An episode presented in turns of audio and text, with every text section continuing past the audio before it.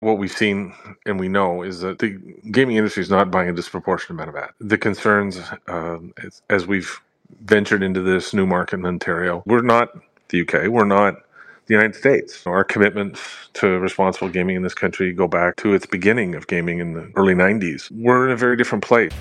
You're listening to the Gaming News Canada show with Steve McAllister, recorded live on LinkedIn Audio. Follow Steve on LinkedIn to join the live audience. Welcome, everybody, to the Gaming News Canada show. I'm your host, Steve McAllister, the editor in chief. As usual, we have a, a, a busy hour planned for you. Uh, really pleased to have back again this week Amanda Brewer, the Canadian country manager for Kindred Group, and uh, Gavin Roth, uh, chief revenue officer for Parleh Media Group, uh, and, and wearing a, a, lot of hats in the in the sports partnership and, and consulting industry. So, Gavin, always great to have you. Uh, we're starting the show on a on a sad note this week. Um, Will Hill from Sightline Payments, who's usually with us. Uh, Will lost his mother, Joyce Hill, on the weekend. You know, Will's not only a, a friend of this uh, forum every Thursday afternoon, he, he's a good friend to, to a lot of us that join uh, uh join LinkedIn Audio every week, uh, Gavin and Amanda included. So, on behalf of uh, of Gavin and Amanda, everybody at Parleh Media Group, um, our sincerest condolences to to Will, his wife Mara and the entire Hill family. And uh, we, we look forward to getting getting Will back uh, back here next week. Want to walk through some headlines. Uh, again, it's uh, you know you, you look for you look for maybe a, a quiet week in in the uh, North American gaming industry right now, and and we keep uh, keep waiting. Uh, we actually just had some breaking news in the last 15 minutes or so from iGaming Ontario that uh, Rootz Limited is uh, is the 37th operator to get approval to operate in, in Ontario. Uh, Rootz is a Malta-based company um, which uh, specializes or offers online casino games. And uh, both Mark Silver and I've had a little bit of time uh, spending with Melanie uh, Haynes from Rootz at, at various conferences over the past five or six months. And so I'm sure there's some celebration going on with the people at Rootz today uh, about uh, about getting IGO approval and, and, being in a position to launch. Uh, if you hadn't haven't had a chance to read the, the Gaming News Canada newsletter yet, uh, had a chance to to speak with Kevin Waugh on Sunday night. Uh, anybody familiar with the Canadian gaming industry will will know um, member of Parliament for Saskatoon Grasswood, the the member who actually introduced the Private Members Bill, the Safe and Regulated Sports Betting Act, actually almost three years ago to the day, February 2020 and uh, you know reached out to Kevin last week just to get his thoughts on on the controversy that we've we've read and seen and talked about with regards to the uh, the amount of sports betting and, and online casino advertising. And you know Kevin was in uh, he, he actually uh, had I would say a different take than what's been reported in the media you know thought that uh, there was a lot of overreaction out there in the marketplace um, made a point of, of reminding people that this uh, that this industry is in, in, Ontario is creating significant tax dollars for the government. Actually, suggests Doug Ford government might want to actually talk about what uh, what the 900 million dollars the province has brought in so far in tax revenue, what it could be going going towards. Kevin brought up to me that uh, he, he believes in New Jersey that some of the money steered from its legal gambling industry has been used for for roads infrastructure, and I know in Colorado. Um, the tax revenue from from sports betting and and in that state is has gone towards uh, improving the water system in, in that state. So and Kevin also, I asked him about uh, just a reaction across the rest of the country to the Ontario market, and he he said that he knows for a fact that Saskatchewan and Manitoba are two of the provinces watching Ontario very closely, and and uh, the provinces are kind of waiting to see how Ontario shakes out. Um, Amanda, I hope I don't want to put you on the spot, but did, did you have a chance to read the, the interview with Kevin? Yeah, I thought it was Thank you, Kevin, uh, for for being able to come in and just speak his mind on that. And yeah, I mean, it's something that I talk to Paul about um, quite frequently. And from a you know CGA perspective, I know the association is trying to sort of figure out the best way to move forward with this because as you yourself have done uh, steve you know the sports betting ads that are running um, you know, during the commercial breaks, in fact, don't even factor into the top 10 of the advertisers that are being shown. But I think it's a lot of still misperception around, you know, all the advertising that is now legal in Ontario um, and that the operators are taking advantage of. So I, it was nice to see Kevin kind of come down on that. And I agree, it'd be great for the Premier of Ontario to let us all know where all of the money we're giving to the province is going. I think if you're a driver in the city of Toronto, um, you could pretty much put it all into filling the potholes that you know always show up this time of the season. But I think it's it's a reminder that we're about to you know we're about to celebrate the first year anniversary. The first year is really about launching the market and you know, try and get as many of those gray market operators into a legal position in the province as possible. And it's it's it's really about just you know getting off and running. So I think you know it'll be a great time to look back and to probably do a little bit of an evaluation as to what's working and what's not because there are still some things that we're going to need to figure out but i think going back to the sports betting and where you've seen brian massey and kevin waugh talk I don't think it's so much about the volume of advertising, and I don't think it's about sports betting operators advertising. I think there's been some uh, just pushback over the use of uh, active athletes in some of these ads, knowing that you know a lot of them can have younger fan bases, and whether or not it's appropriate for those relationships to continue forward. So I think that's more where the focus is going to be um, in the next little while. Yeah, that's that's a good point. I'm glad you made that point, Amanda. Um, Brian was Brian Massey was quoted in the Sean Fitzgerald piece in the Athletic last week, and yes, and, and we I think we grabbed that quote from the newsletter this morning, and it, it was uh, you know Brian's not a, a, big fan of, of the endorsement deals that have been done with with John Tavares and Auston Matthews and, and Connor McDavid with with various uh, sports book operators, and uh, uh so I appreciate you pointing that out. Uh, I d- did want to mention you. You mentioned Paul Burns, uh, uh, the president and CEO of the Canadian Gaming Association. He's going to join us at the uh, at the bottom of the hour, and we'll, we'll get Paul's thoughts on on uh, the Kevin Y interview, and we're going to also talk to him about the uh, the iGaming Ontario Q3 market performance report. We tried to get Paul last week, but he was busy. And uh, we also want to talk to Paul about uh, the ICE London conference that's taking place uh, next week in England and uh, Paul's going to be part of a, a Canadian roundtable on Tuesday uh, Tuesday morning in, in London.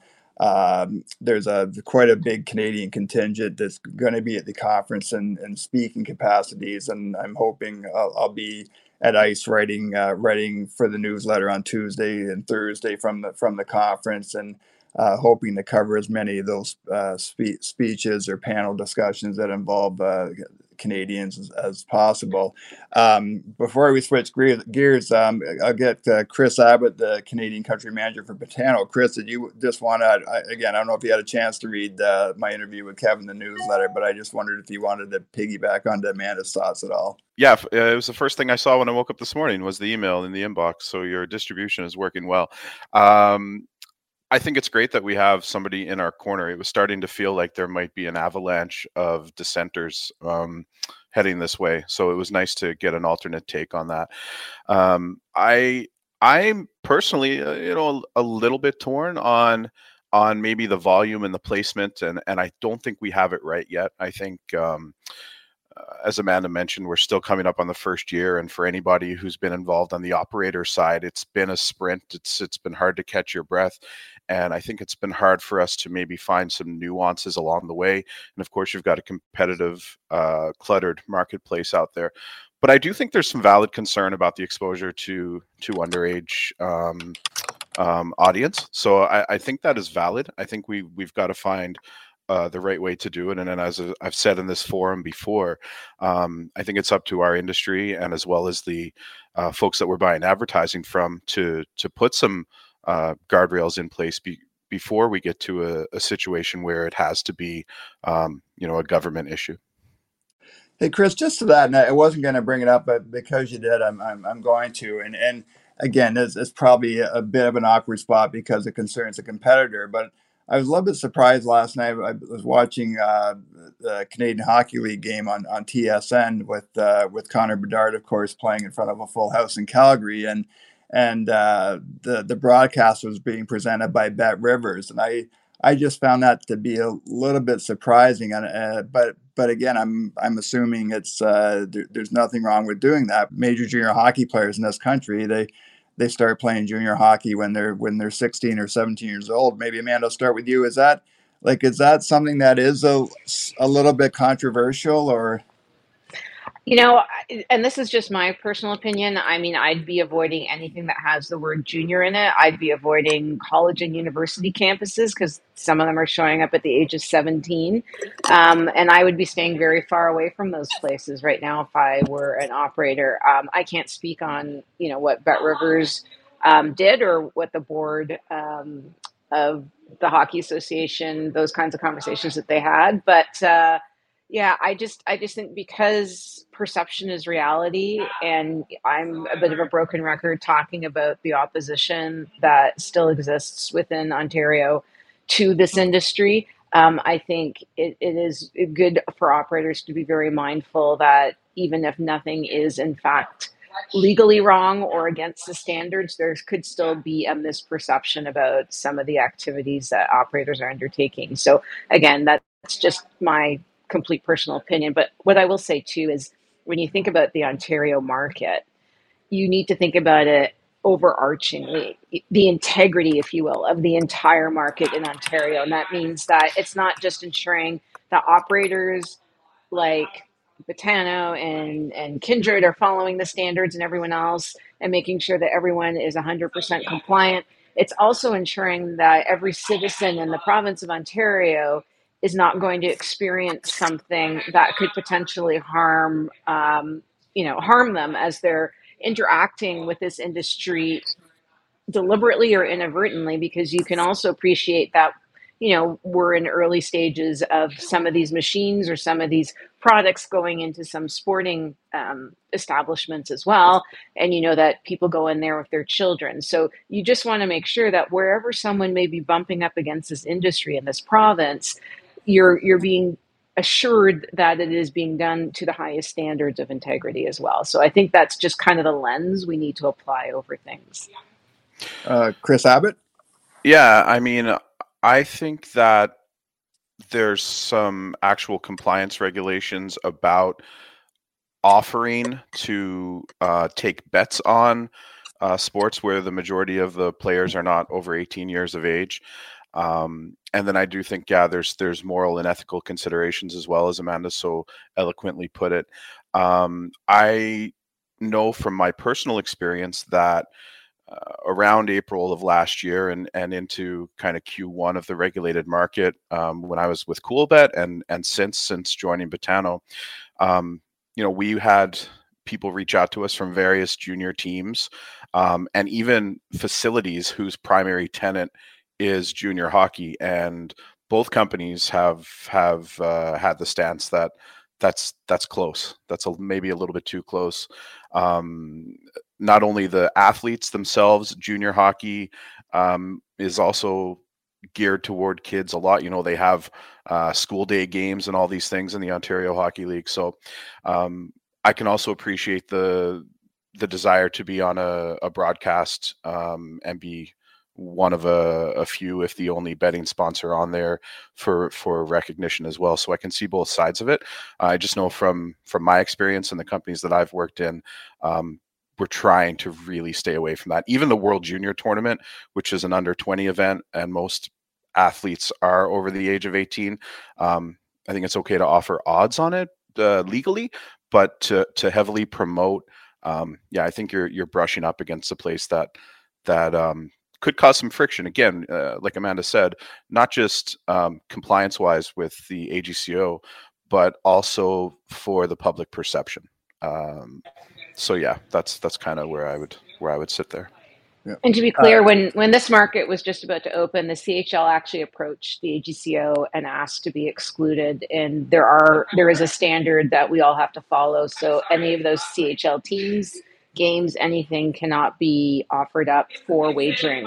Um, so, you know, that is a standard that we all abide by. it didn't go any further than that. So I guess each individual club can have partnership deals if they so choose, but we are not allowed to offer wagering on those games.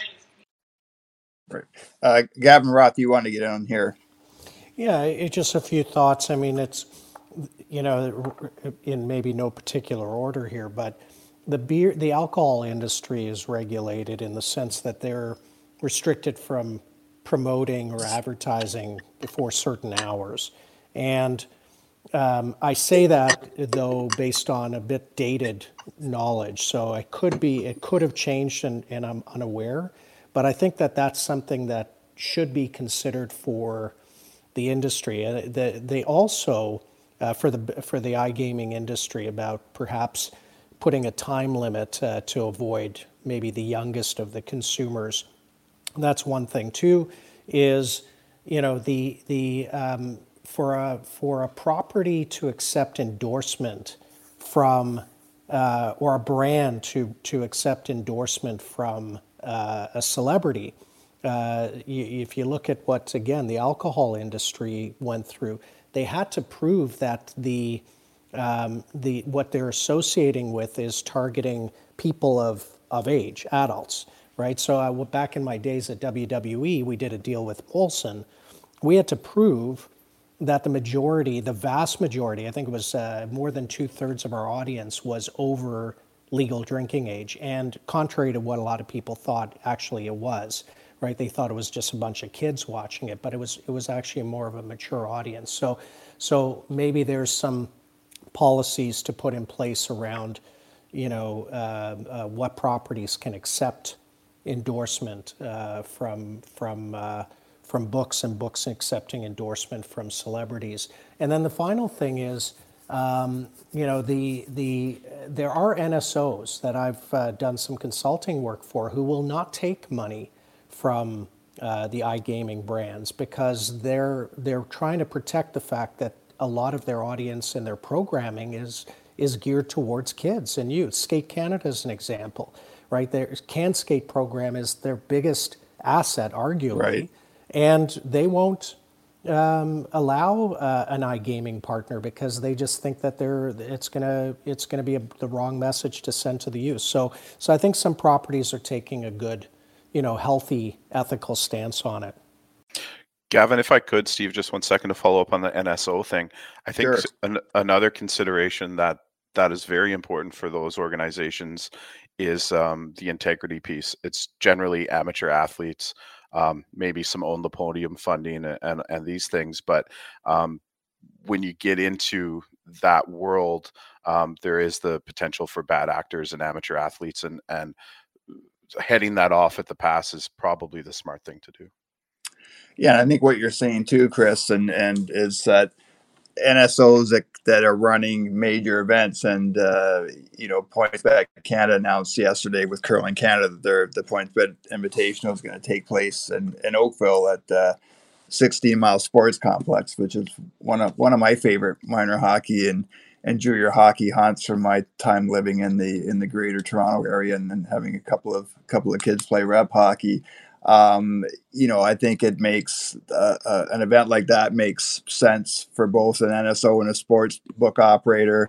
Um, you know, I think we saw we saw the uh, positive reaction last year from the Scores partnership with with Golf Canada around the uh, the RBC Canadian Open and the CP Women's Canadian Open.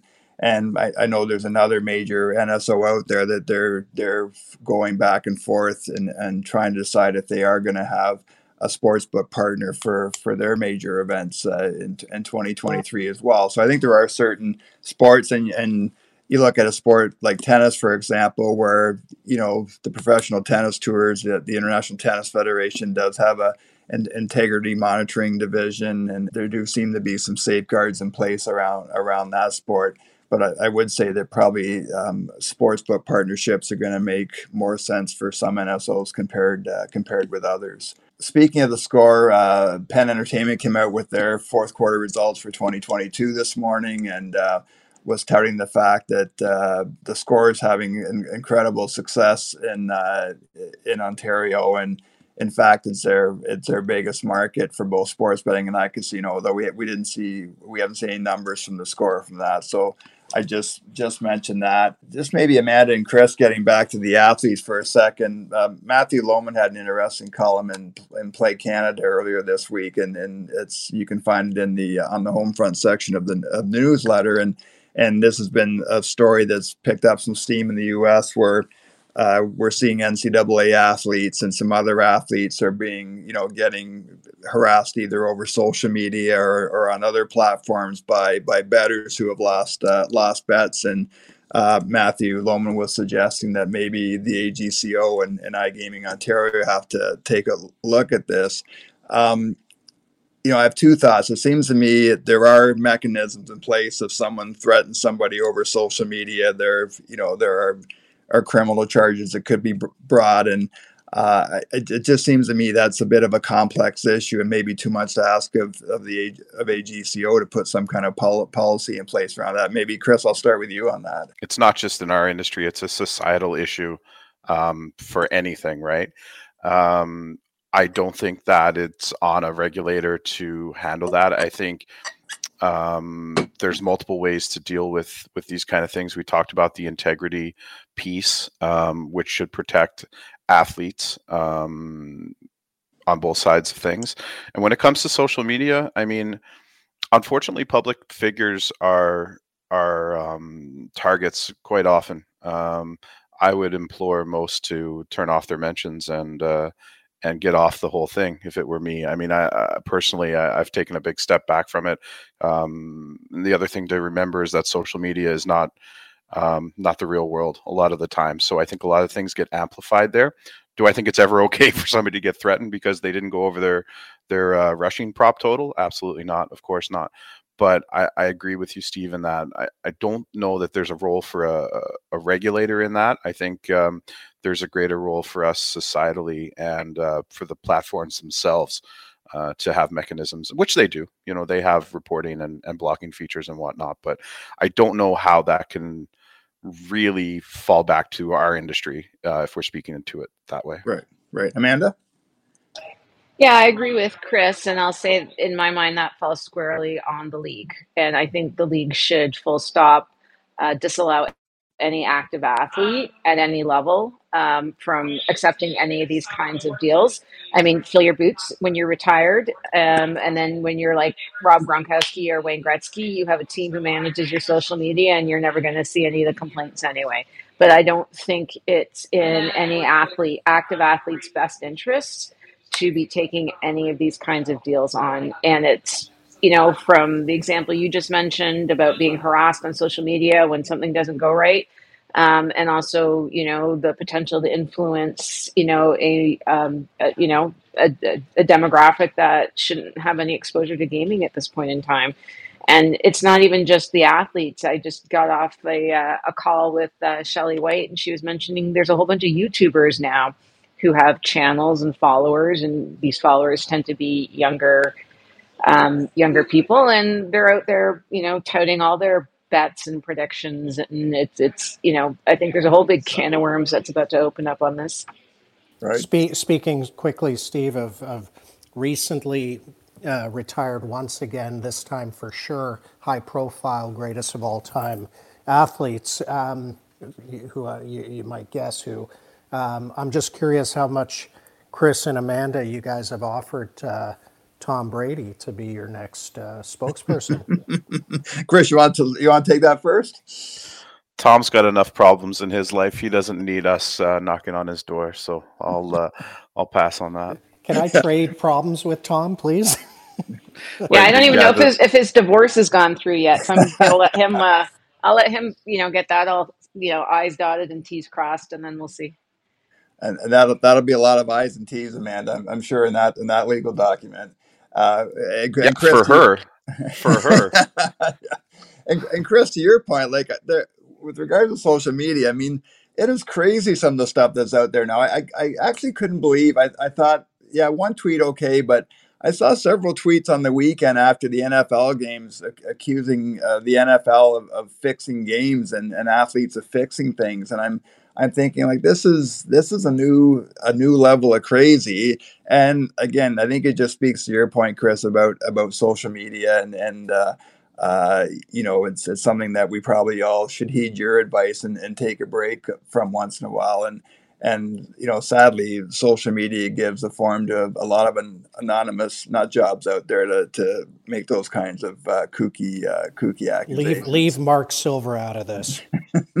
we're we're, leave, we're leaving Mark alone this week and letting him enjoy enjoy a well deserved break with his with his family down down south. Uh, Gavin, no, I'm sure he'll he won't be able to help himself. He'll hop, hop into the conversation at some point here during the hour. Oh, he's he's on. He's on. Mark, did you did you want to defend yourself or or are you busy sipping on a drink with an umbrella in it? All right, all right. I took the bait. I'm sitting. I'm waiting for uh, a couple members of my family to exit the Fanatics NHL All Star Store on uh, Fort Lauderdale Beach. Geez, I hope you. Uh, I hope you kept your Interac and credit card in your pocket that could be a costly trip. Give them the Interac if it works down there. That that's that's okay. I will say that uh, the, the, NHL has done a bang up job here on the beach uh, with, with, the uh, festivities. Uh, now we got there early. Hopefully, uh, more people show up. Yeah, I'm sure. With, uh, we're still early, so I guess Thursday afternoon. Kris and Amanda, the last last thing I want to touch on from the from the newsletter this morning is. Um, the the survey that came out from PaySafe and and PaySafe one of the big uh, one of the big players in the on the in the payment sector of the the gaming industry and they yeah they conducted a survey through through the U.S. and Canada and there were some interesting uh, interesting data as it related to Ontario. Uh, 36% of Ontario bettors spending between $7 and $27 per, per wager, which, uh, you know, I'm, that's, I'm, I'm well below, below that line, my, my $2 a bet. Uh, 42% of Ontarians only have one online sports betting account, which I found kind of interesting. I'm, I'm going to get Amanda and Kris's thoughts on that in a second. And then the other one, and I'll, Amanda, I'll let you address these numbers. Um, the the PaySafe survey found that there are actually more female identifying sports bettors at 51% than the male sports bettors at 49%. And that made uh, I think they surveyed six states uh, plus plus Ontario for this survey. That makes Ontario the only region they serve, uh, surveyed with a higher concentration of, of women against men. So, Amanda, I'll turn that over to you.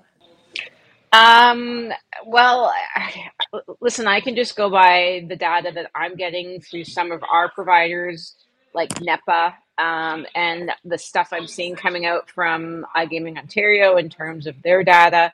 Um, so some of that doesn't necessarily compute. Um, I know that um, the average dollar or the average deposit is higher than what PaySafe is saying, and um, I don't have demographics on women versus men in my market. It's not a question that we get to ask um, when they register their accounts. Um, so I'll kind of have to take a, a, pass on on that one. But yeah, the other data points, I'm I'm probably seeing different things in in my market for the Unibet brand in Ontario. Sure, Kris. Yeah, the first two stats you gave had me raise my eyebrows, and and the last one had me kind of kind of think this is probably not a great study. Uh, anecdotally, uh, can certainly say that the the sports betting population that I've seen in in any company I've worked for is heavily skewed male. Um, I do find that there's a, a female uh, representation on the casino side that's maybe a little higher than some people may expect. Um, average bet size, we've seen, we operate in 12 markets internationally right now. And the Canadian gambler does tend to bet more on average than most jurisdictions. And the other one about having only one uh, sports book or, or app, um, our indications have seen anywhere from 2.8 to 3.6 um, where a lot of people do primarily use one. But to say they only have one, most people only have one active account. I would argue that based on our information. Um, we got a great report from Optimove yesterday um, that kind of contradicts some of that. Well, we'll, we'll have to uh, we'll have to get you to share that report with us, uh, Kris, if, if you if you can. If um, I'm allowed, yeah, I'll I'll share what I can for sure. That'd be that'd be great. Um, just remind everybody if if again, if you want to get up here, I, I, I notice I see Nic Sulsky's in uh, with us today. If you uh, if you do want to comment or you have a question for for Amanda or Kris or anybody else here, just uh, I think there's a a hand icon in the right hand corner on LinkedIn Audio. Just click that, and and we'll uh, we'll get you uh, get you up here to talk about it.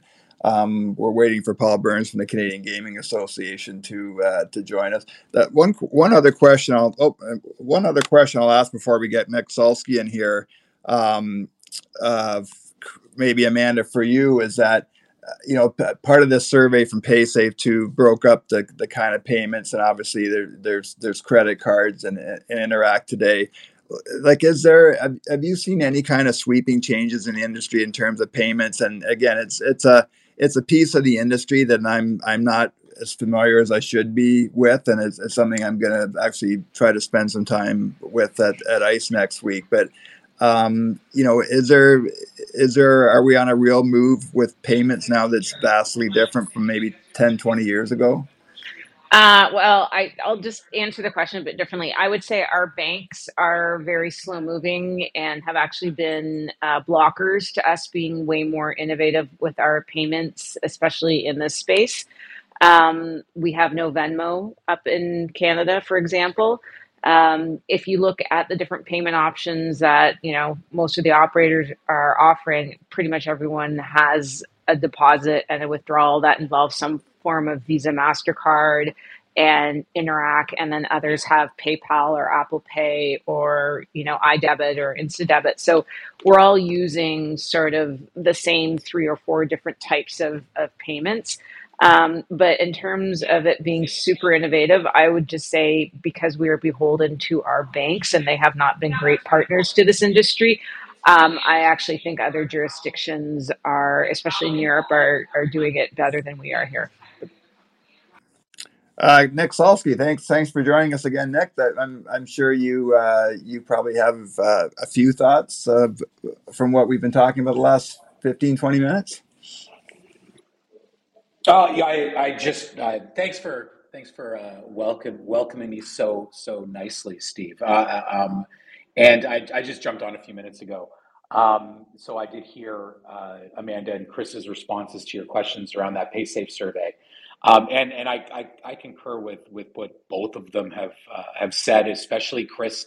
Um, you know, we we work with a number of of uh, of data analytics companies who do constant research, and so I think Kris said like 2.6 to 3.8, um, or 3.8 to 2. Point, or 2.8 to 3.6 number of operators uh, or number of books that sports gamblers use in Ontario, and I would say that that's consistent with some of the things that we're seeing as well.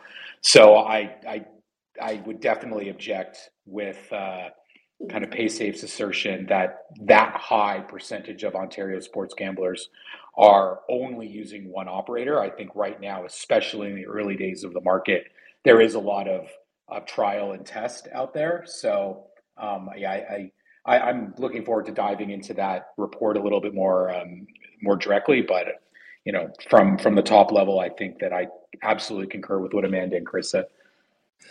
Uh, Nic and, and Kris and Amanda, and again, I'm not not asking you to give away any company secrets here, but I, I, I will ask the question: like, how how much time are you spending talking about women? uh, women's sports and trying to attract female betters. And is that something that maybe we we again to Kev, Kevin Waugh's point on the on the sports betting ads is it something we pay too much too much attention to, or or is there a realization that there can be more done to to try to attract women customers to your respective businesses? And, and Nic, I'll start with you. Well, I mean, I think that um, I, I think it might have been Amanda who mentioned this. The reality is um, women are more prominent users of online casino than they are typically right now from online sports from from sports betting. Um, it's also a bit of a chicken and the egg, and I've had this conversation with a lot of people. Do women bet less on sports than men? Um, or do women bet less on sports than men do because there are less women sports for them to bet on via broadcast. Um, it, it, we don't know that. I have a, I, I believe that there is a lack of women's sports um, available to watch live and, and, and bet on. Uh, but there's a lot of reasons why that's that's just the reality at the moment. Um, I think that what we do see, however, is in the the tentpole female sports right now that are covered on broadcast, whether it be uh, tennis, golf, WNBA, um, we do see a higher proportion of women betting on those female sports. So I, it's a small sample size. So I don't think that's enough data to confirm kind of that initial assumption, but it is pretty telling, I think. Right. Uh, Kris? Well, I, I, think you framed your initial question as, you know, are, are companies looking at that um, uh, you know, looking at at a way to attract more females? And I mean, the answer is yes. And it's not just our industry; any industry where you have a demographic that you would consider untapped, um, just sitting there with with money and and a you know available time to be on your site. So I think that's the answer is yes. I think uh, the the first company to figure out how to activate that will be uh, in, a, in a very good spot. Um, I think there's there's other factors. I think scientifically it's been confirmed that men are a little riskier by nature. Um, women are more conservative with finances um, en masse. Certainly not not every woman. My my wife likes to spend uh, a lot, but uh, uh all jokes aside, I mean, I think it's a uh, it's a little bit of what Nic was saying as well in terms of that um, there's a big if you can see it, you can be it thing happening here uh, in our society right now, especially when it comes to female uh, professional sports. And I, I think it's only natural that once those sports gain some more traction, that there will be some more female uh, sports gamblers as well. Um, but I wouldn't say that it's something uh, that the companies I've worked in are super active on. I think it's a still an idea that is yeah we should do that we should do a better job of this but i don't know that anyone's really got a that i've experienced so far with a you know a dedicated strategy right um, amanda just before i get to you you know kris on your point about that we're still not at a at a place with on the women's sports in terms of leagues and that i, I it's kind of I feel there's some, some momentum there right now. You know, we're going to have a Canadian uh, professional women's soccer league in the, in the next couple of years, and um, you know, I I I'm I want to believe that at some point in the next two or three years that the women's hockey community that they're gonna they're gonna find a find a common place, and ideally it's with the NHL running running a, a national women's hockey league that brings together the the best women's hockey players in the world. We don't have the two the two league situation that we we have right uh, we have right now. Um, you know, Nic and I, and we've talked in this forum, Nic, often too, about the Curling Canada partnership and and uh, you know, PointsBet helping Curling Canada with with the richer data offerings, so that there probably is going to open up more betting markets around women's curling because we do know, especially in, in this country, there's a lot of interest in in in the women's game. And with the WNBA, we're, you know, we're gonna have a we're gonna have a game here in Toronto in May, and and uh, people are feeling pretty optimistic that Toronto's gonna get a WNBA franchise in in the next couple of years. So, Kris, to your point, I, I think there certainly is some momentum in that direction. Uh, but but Amanda, I, I definitely want to get your thoughts on this issue. Well, I can peek in and you know, see oh. which customers are active sort of on the Unibet app in Ontario. And I know that from what I've noticed, we tend to have more women playing casino games than we do in the sports book side of things. And that bothers me not because, um, you know, it's really about making sure that we have the right product for the right customer and not about trying to push them into something that they're not interested in. But I think to your point, Steve, there's not a lot of women's sports teams for women to bet on. And I think you have some women who are just naturally interested in any and all sports, and some of them, you know, maybe putting the odd bet on an odd game. But I think if we really wanted to do a better job at attracting more female sports bettors versus just, you know, female um, casino um, gamblers, then we have to sort of do a better job at reflecting sports that women participate in. And I know just yesterday um, I got approached because um, Kindred is going to be looking to do something, don't know yet what, because the Women's World Cup will be kicking off on the 20th of July. And since Yes. Canada will be a contender, and we hope a, a really strong contender, um, I've put my hand up to volunteer because I think this would be a great example to be able to do exactly that, right? Talk about, you know, Canadian women, you know, competing at the highest you know level of their sport um, in uh, on the global stage. So that's really exciting. And watch the space. As soon as I know more, I'll let you know what we're up to. Yeah, and you see some other signs too. You know, like um, I think TSN released today, or I saw a, a, a tweet this morning that the the the ratings for the women's final were, were better than the, the men's final at the Australian Open that just finished on on on the weekend, and uh, that was noteworthy because the women's game's in a bit of a state of flux right now with with no bona fide superstars. And of course, Novak Djokovic won, I think it's 20, 22nd or 23rd Grand Slam singles title on the weekend. So, so I think that's uh, that's note uh, noteworthy. And and you're you know uh, our Parleh Media Group, our homestand sports division, uh, Karina Mustafa did a live uh, did a live YouTube show around the WNBA free agency period on Wednesday, and you know that's that's something that I don't think we would have seen happen uh, five years ago.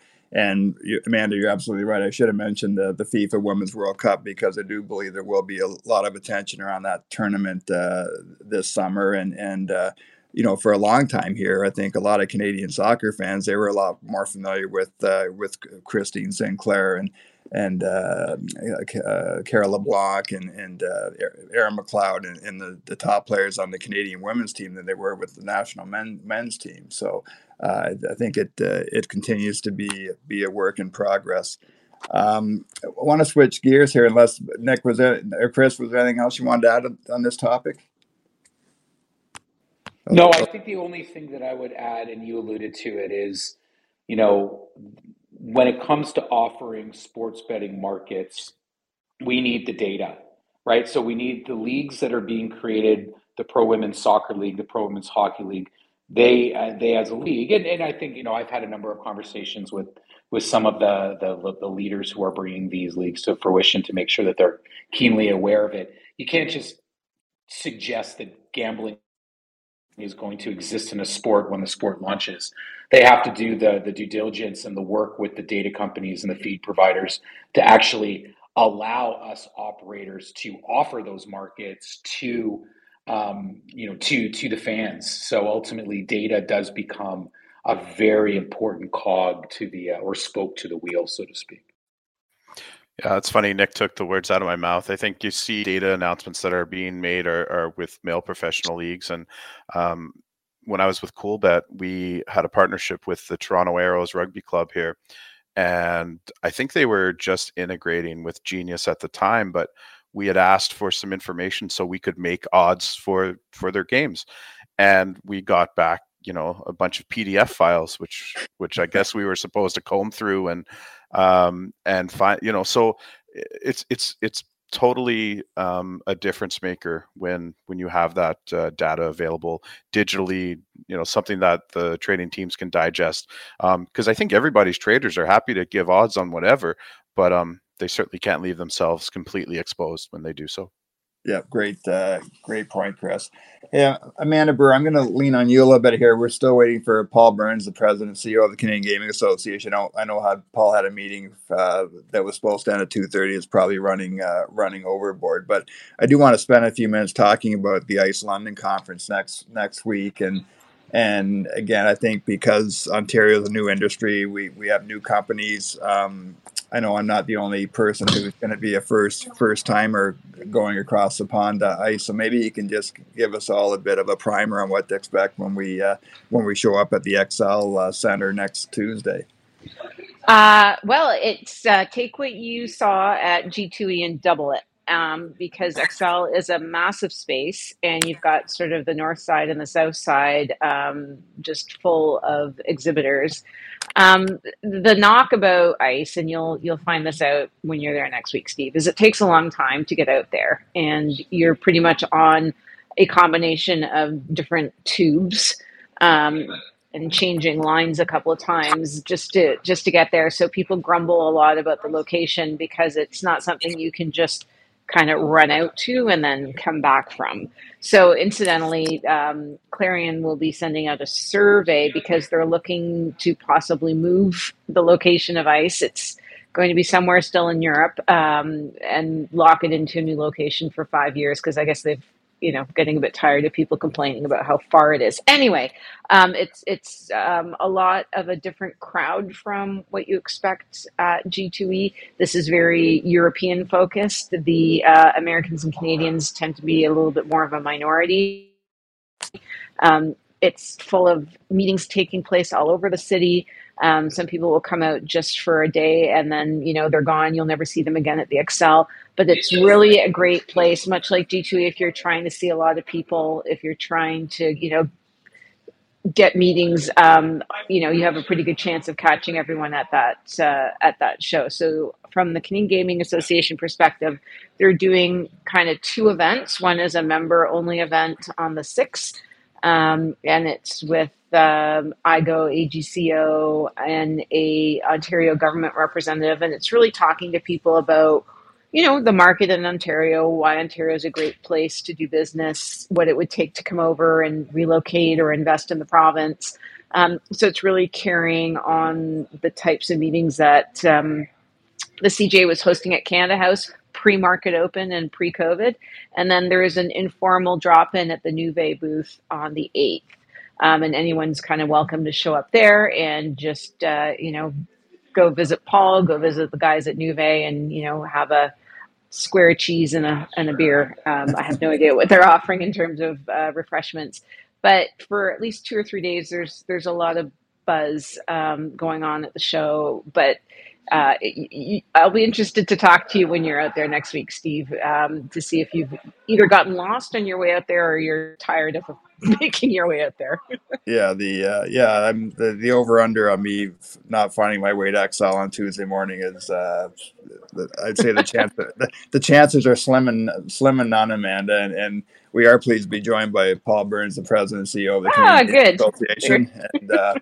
Paul, you, you you proved me you proved me wrong yet again when I when I accuse you of being tardy. But uh, I do want to mention that Paul's going to be on a on a panel, uh, Canadian Roundtable Tuesday. Uh, ICE has something called the World Regulatory Briefing, and it's all the regions around the world kind of doing roundtables that day. So Paul's going to be joined by uh, Martha Alton, Otton, the executive director of iGaming Ontario.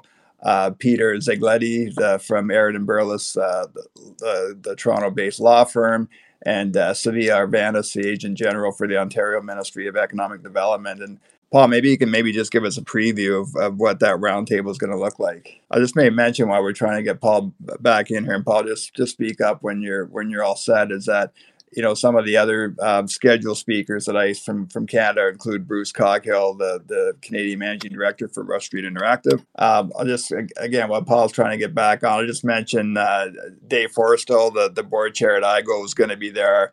Uh, Don Bourgeois, who's been around the Canadian industry for uh, Amanda, I believe, as long as, as you have been, if not uh, if not longer. Oh my gosh, Steve, stop thinking I'm that old. He's been around for way longer than me. well, there you go. There you go. Um, Lindsay Slater, uh, the senior VP with GeoComply, Max Meltzer, the, the CEO of Vancouver-based Strive Gaming, uh, Ron Segev, who's uh, again with uh, with a Vancouver law firm and who's entrenched in the gaming industry, uh, Shelley White, who uh, Amanda mentioned earlier, is gonna gonna be there, and also the CEO of the AGCO, Tom Tom Mungham. So uh, a strong Canadian contingent. And uh, Amanda, just uh, do do you expect there might be a topic of conversation or a topic that dominates the conversation over there next week, and and maybe maybe that is from more of a European perspective. Uh, I think there's still going to be, in part of the reason. See, I see Paul's back, so I'll speak quickly. I think part of the reason, you know, Paul and the association are going over is because there is still interest in the Ontario market, and having Tom, uh, Martha, Dave Forestell over is great because they'll have a lot of people who will have a lot of questions for them. So I think you know Ontario is still of interest. Um, but in terms of what else is going to be going on over there, I don't know. I think that'll be for you to tell us next week when you're over there. Yeah, agreed. And, and just to confirm, we, we will do uh, we will be on LinkedIn Audio next uh, next Tuesday. So we'll be on at the the regular time. I think it'll be seven seven p.m. my time in, in London, but it will stick with the regular two to three time slot here. Uh, Paul, I think we got you back now. We were just talking. Paul Amanda mentioned that there's still still a, a lot of interest in the Ontario market, and and uh, she expects that that you and and, and Martha and and uh, Dave Forestell and Tom Mungham that you you folks are going to be pretty busy over there next week. Uh, there still is, uh, obviously, and there's, uh, you know, for me, it's a great chance to to connect with a lot of the members that are European based. Um, but it is, um, there is still a, a, great deal of interest, and I think those that are in the market in terms of, of fine tuning some things that are um, causing some some problems in some areas, looking to the future about how we can ensure that the the market continues to uh, to thrive and remains competitive so there's always a chance. But it, you know, these are like large family reunions. It's great to get everybody together in one spot. As large as Excel is, it's uh, it's a bit frenetic, but it's fun. Hey, Paul, just like, are you you look at a, a jurisdiction like Finland, for example, which is a monopoly right now, and and they're they're looking at following, I guess, the Ontario path to, to some extent. Are, are those some of the ki- kinds of conversations that you're having with people across the pond where where they they look at this market and see through I think 37 operators now with Rootz uh, Rootz getting IGO approval today yeah. that that those are the questions that you get the most. Uh, it it has been in the last year um, in terms of those that were still, you know, in the queue and companies like Rootz. Uh, exactly. I spent a lot of time with them when I was in Barcelona at the SBC event as they were working feverishly to try and beat the October 31 deadline. But um, no, it's um, it is, and and you know, I'll spend time with the the BGC next week and um, European Casino Association and, and others. So it's a good chance for a lot of associations to get together, compare notes, as well as um, you know, meeting with industry. I still um, have people reaching out to um, wanting to understand how they can, whether you know they're a supplier or an operator, how they can participate in the market. Hey, I asked Amanda, Amanda this question. I think Paul before you hopped on, but but what what advice would you give? Know I see Brittany Almeida who just joined Low Six. She's she's in uh, listening today, and I think Brittany's making her first Ice London appearance next week. It's, it's going to be my maiden voyage there as well. What advice would you give to a to an ice newbie? Well, there's there's a great new feature this year, and that's the Elizabeth line has opened, so it provides another tube option to get to Excel, um, which um, didn't exist, but thank God they opened that. Um, it's always getting there, right? Because it's the crush of people arriving roughly in the same hour. So there's, you know, 30, 35,000 people will attend. Uh, it's a long building, so it's a you will walk a ton, um, and uh, and there'll be a hard pressed to find a place to sit to have a meeting.